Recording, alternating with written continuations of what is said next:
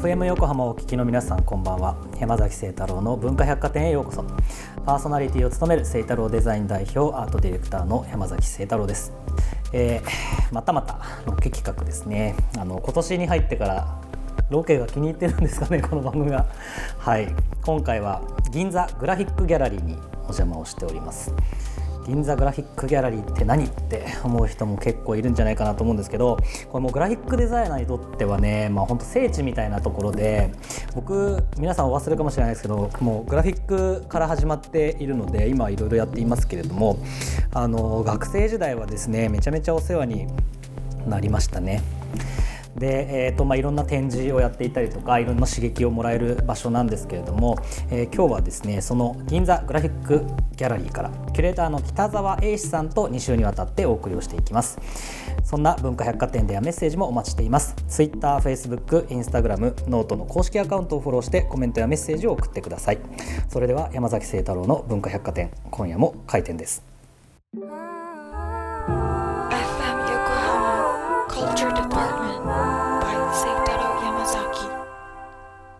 本日の文化百貨店にお越しくださったゲストをご紹介します。北澤英史さんです。よろしくお願いします。北澤です。よろしくお願いします。えー、ちょっとですねいろいろお話を伺っていきたいなと思うんですけれども、はい、銀座グラフィックギャラリーっていうまあ名前なんでやっぱグラフィックを扱うギャラリーだと思うんですけど、はい、こうグラフィックってどういう定義というかどういうものだと思えばいいんですかね？まあ、あの中国語であの書くとよくわかるんですけど、うん、平面設計、うんうんあと日本語でグラフィックっていう名前が来る前は図案という図工の図に案ずるの案ですね、まあそういうところから、うん、あ来てあの、まあ、歴史的にはまだ非常にまあ、半世紀ちょっとっていうぐらい浅い、まあ、グラフィックデザインも皆さん浸透していると思うんですけど非常に歴史的には短い。いうものだという、なるほどね、はい、僕もまあデザイナーでいろんな団体に所属をしているんですけど一番最初に所属したのが、まあ、JAG だというね、はい、日本グラフィックデザイン協会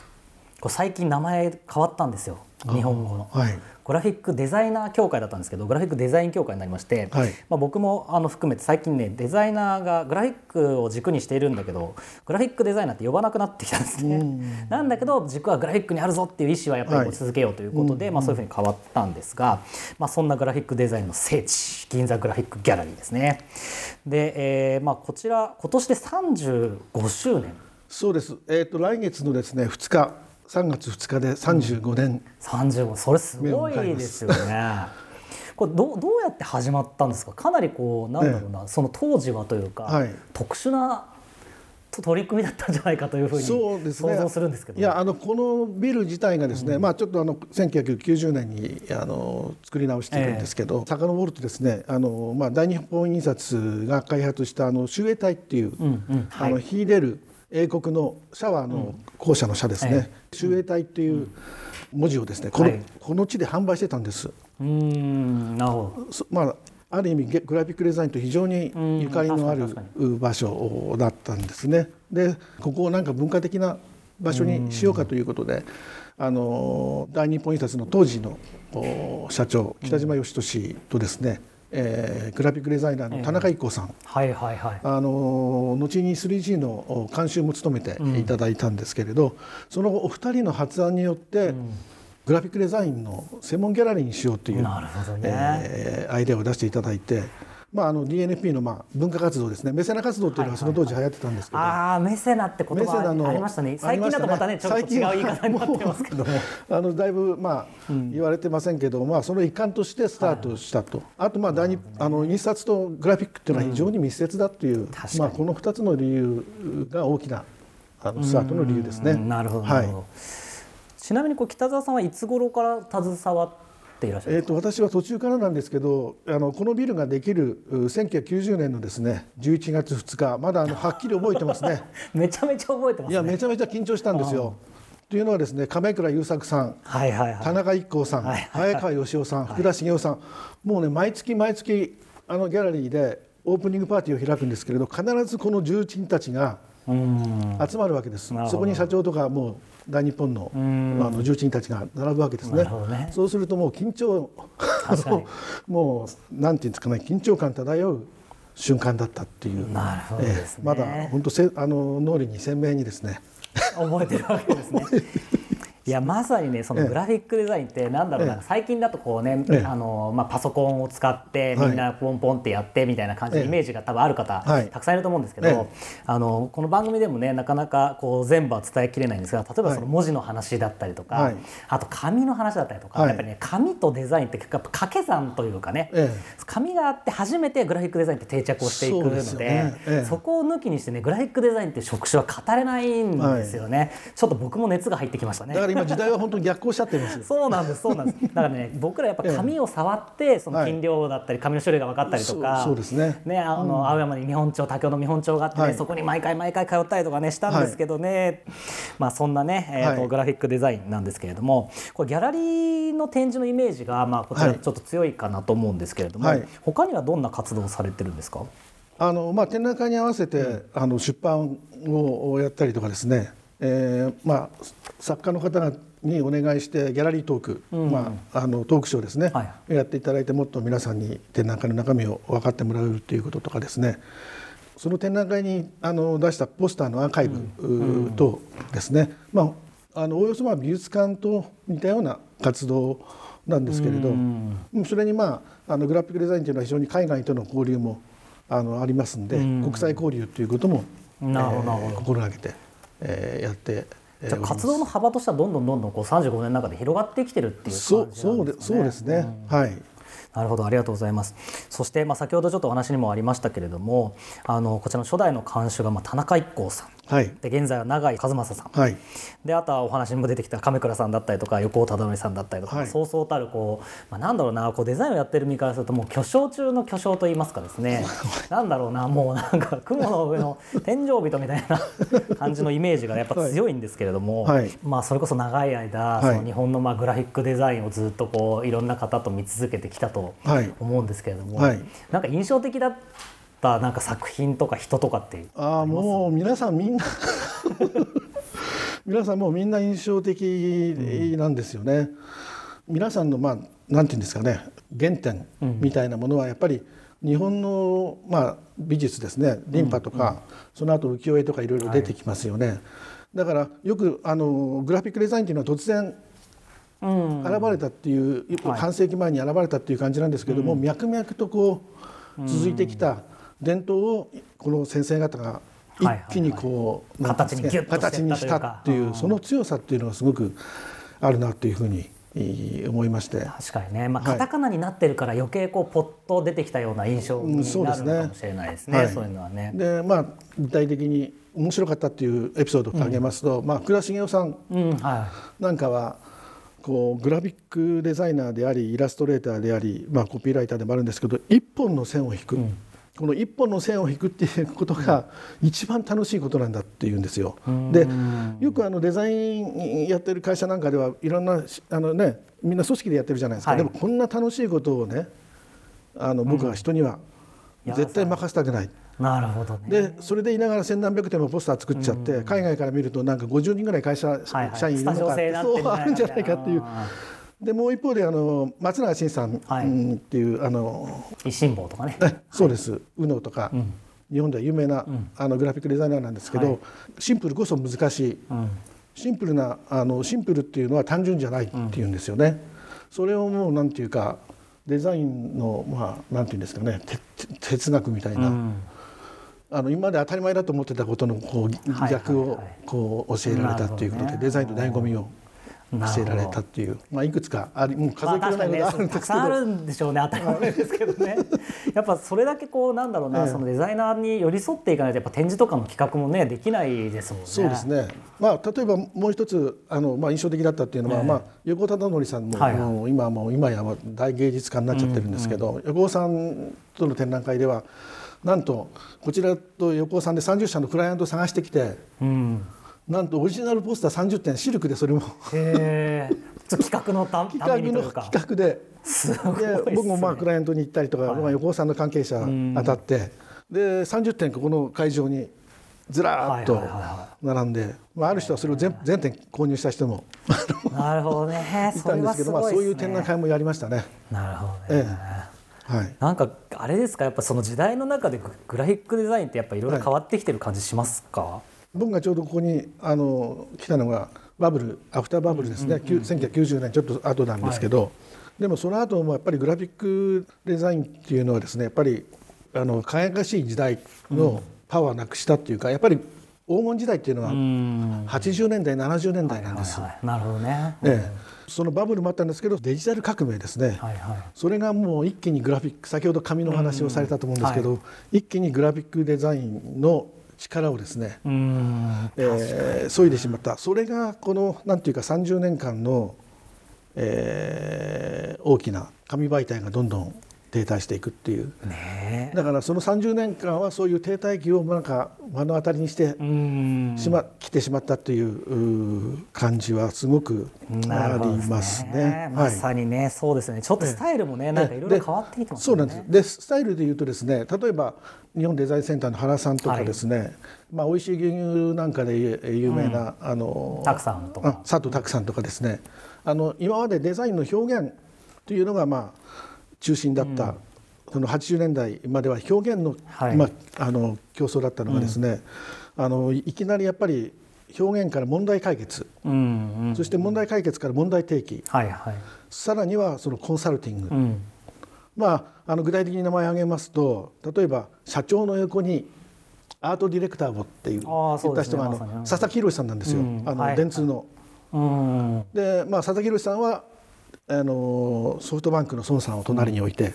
佐藤柏さんはユニクロの柳、はいはいはい、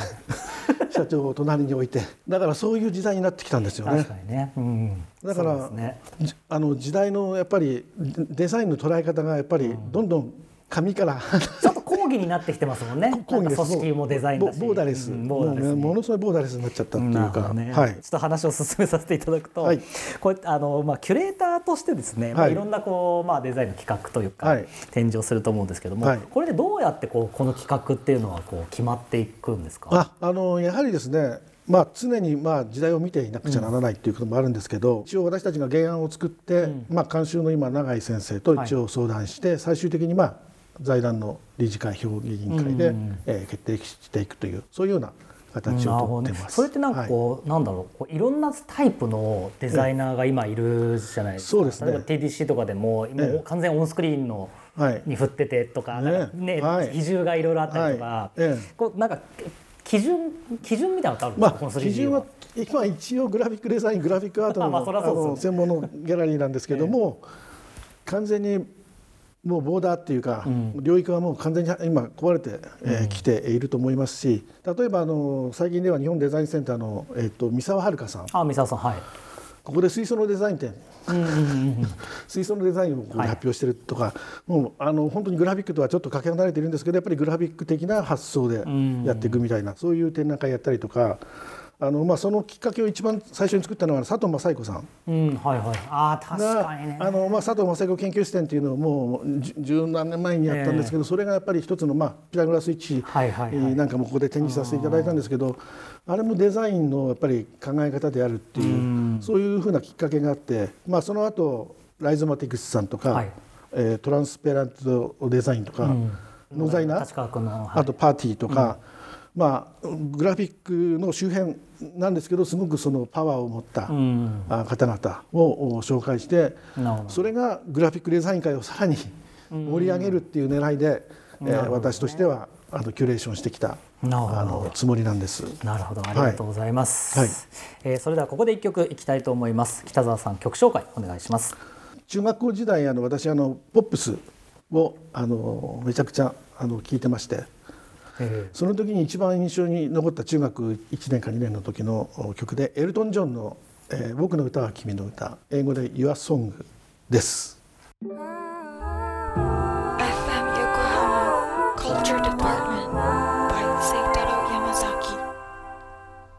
文化百貨店今晩お越しいただいている北澤英史さんが選んだエルトン・ジョンの「Your Song」聞いていただきました、えー、まだまだ後半戦北澤さんとお話をしていきますえー、現在ですねちょうど、えー、ここの銀座グラフィックギャラリーでは「サバイブ栄子石岡。石岡栄子グラフィックデザインはサバイブできるか」が開催をされているということですね。今まさにねあのその、ま、現場でお送りをしているわけなんですけれどもちょっと石岡栄子さんについてご説明をお願いしてもいいですか？そうですね。あの本当にあの簡単に説明するのはなかなか難しいんですけど、石岡さんは、まあ、デザイナーでありアートディレクターであり、うん、まあ、コスチュームデザイナーであり、うん、えーもっとあの概念的に言うとビジュアライザー、うんうんうん、まあ、そういったあのいろんなそういったいろんなですねあの石岡さんに付けられた名前があるんですけど、うん、石岡英子は石岡英子が、はいはいはい、まあななんていうんですかね職業 いやでもそうなんですよね。もうあのな何だってこれ限定しちゃダメなんです、うん、そういう人なんです、うん。なんか非常にね、こう多面的な、あの顔を持つ、まあ、デザイナーとかクリエイターの方で、まあ、僕れ僕のあの認識ですけれども、なのでこうなんだろうななんかその衣装から彫ることもできるしグラフィックから彫ることもできるし、変なし VI から撮ることもできるし生き方から彫ることもできるし、非常にこのパワフルなねあの大先輩という感じがしますけれども、ねはい、まあ、まさに何でしょうね。こう、まあ、女性の、まあ、クリエイターの、まあ、パイオニアというか、はい、あのそういったイメージがあるんですけれども、まあ、このタイミングでこの石岡さんのこう展示をされているっていうのは何か理由があるんですか、はい、2005年ですから15年ぐらい前ですね、うん。あのここで GGG ブックスっていう世界のグラフィックデザインのシリーズに石岡さんの作品集を作ることになりまして、まあ、1年ぐらい僕があのアプローチしたんですけど、はい、なかなか「うん」と言ってくれなかったんですけど一応1年ぐらいかかってやっと了解を取れたっていう、まあ、そこが石岡さんとのあの最初のスタートで,、で石岡さんはやっぱりそのアシスタントもニューヨークにいるんですけど、えー、その本の制作は全部ここでやったんです。あそうなんです石岡さんがもう毎日来てくれてもうちゃんとデザインをしてくれるデザイナーの方は一,、あの一緒にいるんですけど、一見開き一見開き、こうしたいああしたいっていうことでですね、えー、すごい面白かったのはその一味開きを作るのになんと3案とか4案考えるんですよ。なるほどなるほど。全部で64ページの作品集なんですけど、うん。えーだから64ページの3倍ぐらいデザインして、ね、カロリーとしてはかかってるわけですね。それを僕は見ても本当にすごい完璧主義者だなと思って、で逆にそういうお付き合いができたんですごく石岡さんからは好感、まあ、僕だけ思ったのかな。すごく好感を持っていただいて、うん、あのその後もすごくいいあの関係でお付き合いしていただいて、うん、でその時に僕がですねあの 3G で展覧会ややら,、はい、やらせてくれって言ったんですよ。ただやあの石岡さんのやっぱり主義としては、私の仕事の幅ってもうとてつもない、はいはい、広いんであのあなたのギャラリーはやっぱりグラフィックでしょということでなるほど。やっぱり私のあの作品が全体像を全部見せたい見せて、その後あのもうどうにでもやってちょうだいっていうね、ね、それはちょっとあれですけどそういうふうなきっかけが英子さんとの最初の。でその後アニュアルレポートって毎年作ってるんですけど、あのそこの序文を、えーとえーと、ちょうどあの3.11ですね、はい、えー、その非常に大変な年に日本のグラフィックデザイン界を勇気づけるっていうことで、あのインタビューを僕はちょっと行けなかったんですけど、うん、川尻さんという今回辞典を書いた方に行ってもらったんですけど、そこで、えー、最後のラストインタビュー、うん、もうその時はもうその後半年後に亡くなられてしまったんですけど、えー、もうあのあなたの頼みだったら聞いてあげるわっていうふうなことで最終インタビューを最後のインタビューをさせていただいて、うん、今会場であの地下に流れているのは、はい、その時にあの撮られたっていうことで英子さんとの関係はそういうふうな私と英子さんとのあの付き合いの、まあ、なるほどねじゃあかなりやっぱり密に。なんだろうこう過ごされてきたっていう感じだと思うんですけれども、ねええ、まあ、まさにですねあの今お話しいただいたものも含めて僕もまあこの収録の前に、あの見させていただきました。でこの石岡子グラフィックデザインはサバイブできるかこれは、えー、12月から1月が前期はい、でこの2月から3月が後期というふうに作品を入れ替えてそうですね。開催がされてるね。はい、あまりにも作品がたくさんあそういうことなんですね。ありまして。ちなみにこれ今は後期そうです。だと思うんですけども、はい、今展示中のこの後期はどういった内容になってるんでしょう？そうですね。あの前期があの資生堂とかパルコとか角川書店の、まあ、時代のまあ生成書を巻きこ巻き起こしたあのメジャーな広告キャンペーンだったんですけど、ええ展覧会のために倉庫にもう何回も通ったんですけど、そこで、まあ、発掘したというかあのまあ、ほとんど今までどこにも目に触れたことが、触れさせたことがなかった、えー、肉質の原画とかですね、グラフィックアート、えーまあ、そういったものを中心に、まあ、フランシスコ・コッポラの映画の、まあ、映画のポスターとか万博のイメージポスターとか、うん、まあ、そういう商業主義的なものじゃない、えー、グラフィックアート、うん、あの版画も含めて、えー、展示をするということで今えー、開催しております。なるほどね、はい、ありがとうございます。そしてこのタイトルがですね、非常にこう刺激的というかですね、はい、あのまあ力があるなという感じなんですけれども、このグラフィックデザインはサバイブで生きるかという、ね はい、これってどういう意図が込められこれが先ほど僕が英子さんを取材した時に、はい。はい、まあ僕と川尻さんが英子さんに何を聞いたらいいのっていうことでいろいろ質問事項を、はいはいまあ、川尻さんが中心になって考えていただいて、うん、そういうちゃんとした質問がなければ私は答えないっていう。そこで出てきたキーワードがサバイブなんです。まさに3.11で日本がたすごく疲弊してて。でやっぱりグラフィック界ももちろん当然そうだから、うん、そういうエールを僕は送りたかったっていう。でまあ先ほども出てきましたけどそのどんどんグラフィック界が、まあ、デジタルの波がどんどん出てきちゃってて、ね、グラフィック界アメリカなんかでももう50歳になったら仕事がないんです。あグラフィックデザイナーええ、英語さんあのおっしゃってましたけど、うん、もうどんどん淘汰されて、はいはいはい、本当にそのなんていうかデザインっていうものと真剣に取り組まない限り、まあ、英子さんの言葉で言うとやはりグラフィックデザインの本質をデザイナー自身が掘り下げる必要がある。グラフィックデザインがこれで本当にいいのっていうことを常に自問自答しなさいっていう、まあ、それがあの、まあ、結論的なことだと思うんですけどとにかくとにかく生き残るっていう、まあでも本当そうですよね。にはどうしたらいいのっていうことでも、一番ふさわしい英子さんが一番ふさわしいなということであの頼んでみたんです。ね、これ、なんかこれも純粋なこう質質問とか疑問なんですけど、はい、そういうグラフィックっていうものをどう位置づけてたのかなっていういわゆるその晩年期というかはい、やっぱオリンピックの衣装がとか、ええ、なんかそういうので表面的なねそうみんななんか認識してることが多いと思うんですよね。ただやっぱルーツってそこのグラフィックの部分にあったりとかする中で彼女の中でそのグラフィックっていうものがどういう位置づけだったのかなっていう。やっぱり一番の根源に、うん、今あの展示している作品もなんと芸大時代に書いたクロッキーとか、その芸大を出てきてえー、初めて広告を作った時にと並行してその抽象表現、うん、デザインのどう抽象してそれを人に分からせるかっていう抽象表現の実験を散々しているわけなんですよね。だからやっぱり一番のやっぱり根本にあるのはグラフィックデザインだし、まあ、衣装とかそういうのもあるんですけどグラフィックデザインがなければ今の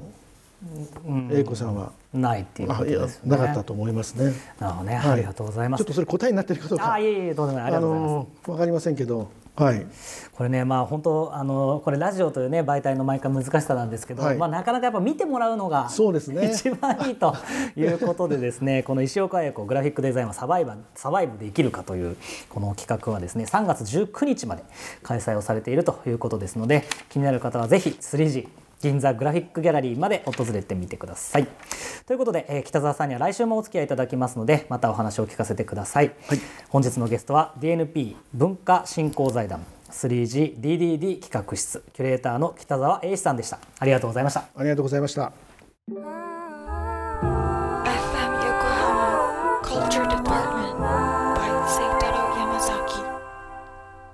えー、今週は北澤英史さんとお送りをしました。